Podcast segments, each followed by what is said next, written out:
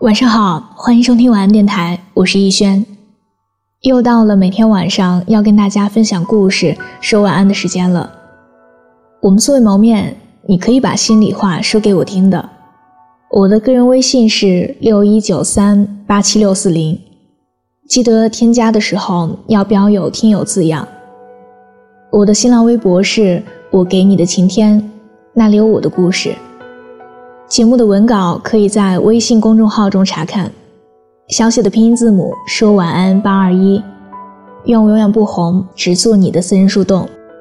今天要分享的文章题目是：抱歉，没有下一次了。前段时间收到这样一条留言：最近时常觉得人这一生世事无常。同事二十八岁脑出血。昏迷二十多天了，还没有醒过来。虽然接触不多，但还是感觉得到，他是一个善良的人。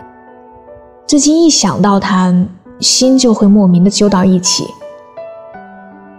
是啊，我们从来没有办法预料未来，明天和意外，到底哪一个先来呢？那些想说却又藏在心里的话。那些想爱却又不敢接近的人，那些想做却又犹豫不决的事儿，那些想去却又因为各种原因而没有去的地方，我不知道有一天会不会没有机会再去说、去做、去爱，所以不要再拖了，因为也许真的会来不及的。我舅舅就是在给我妈打完电话的第二天出了车祸。那次电话里，他还问我的学习和生活，而我因为当天晚上睡得太早，没有接到他的电话。八年了，我依然记得他总是用手把我举得高高的样子。真的，我们永远不知道。明天又有谁会离开你的？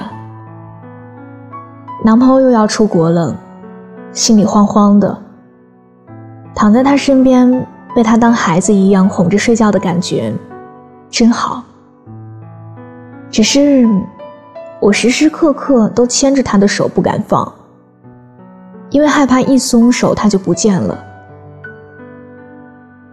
宝宝，妈妈好想你。妈妈每天都把对你的爱分给幼儿园的哥哥姐姐，你不会怪妈妈吧？妈妈希望你在那边的时候，也像他们一样，健康快乐的成长。看到这些留言的时候，我在想，有多少人是和他们一样，在原本毫无预兆的瞬间，就即将失去或者已经失去了。自己挚爱的人，我想起了自己，我想起了与家人和朋友做的很多约定，都因为五花八门的原因而一推再推。而我不知道，那些和我有过约定的人，是否还有足够的时间和机会等我去一一兑现呢？你说有空了就去看爷爷奶奶，给他们做顿饭。陪他们看会儿电视。你说等条件允许了，你要带爸爸妈妈去看看外面的世界，让在生活重担下的他们也能好好的享受一回。你说等你下定决心，就去买下那套心仪已久的衣服。可你什么时候才能有空呢？什么时候才能下定决心？又在什么时候才算是真的能做好准备带家人旅行呢？你只是一次又一次的在电话里跟他们解释说，这次实在回不来了，下次，下次我一定回去看你们。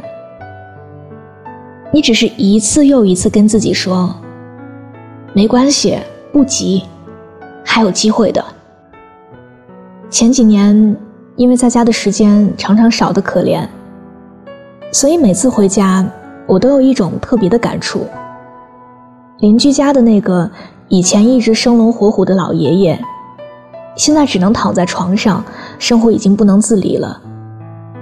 隔壁那个作为家里顶梁柱的大叔，因为突发心肌梗塞猝死，现在变成了墙上的一张黑白照片。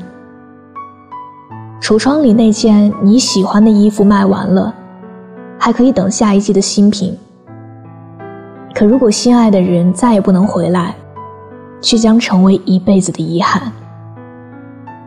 我们永远也不知道，那些疼痛的、你根本想不到的事情，会不会在下一刻突然降临到你的身上。在这个日新月异的世界里，我们忙于向前跑、向上爬，却忘了惦记着自己的健康。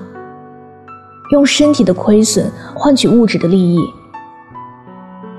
我们周旋在各色人中，手机通讯录里的人一大把，打心里认可的朋友却依旧只有为数不多的几个。我们在爱的人面前小心翼翼，却忽略了自己是不是真的幸福。生命有的时候真的特别短暂而又脆弱。死亡、病痛、分离，这个世界上的无数个地方，每天都在上演着那些我们不愿面对，却又不得不接受的残酷。我们很多人都是在尝到了教训之后，才开始懂得珍惜。可生命哪里容得了我们肆意的挥霍呢？所以。要回家，就买票吧；要旅行，就开始计划吧。把想要做的事儿都写上一个确切的时间。想告白就去吧，想爱人就勇敢一点吧，别再因为犹豫和顾虑，浪费了大把年华。希望你有时间和精力去陪伴你在乎的人，别等到失去才追悔莫及。因为在这个世界上，很多人、很多事儿，都是经不起推迟和等待的。想做什么就去做吧，希望我们的选择都是对的。祝你好运，晚安。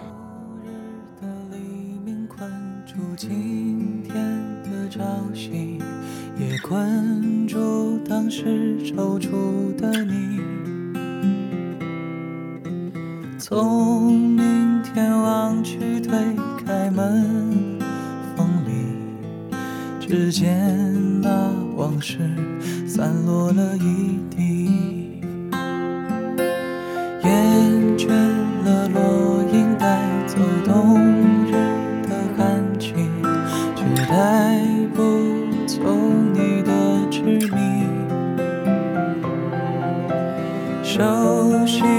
旋律都依然依稀没有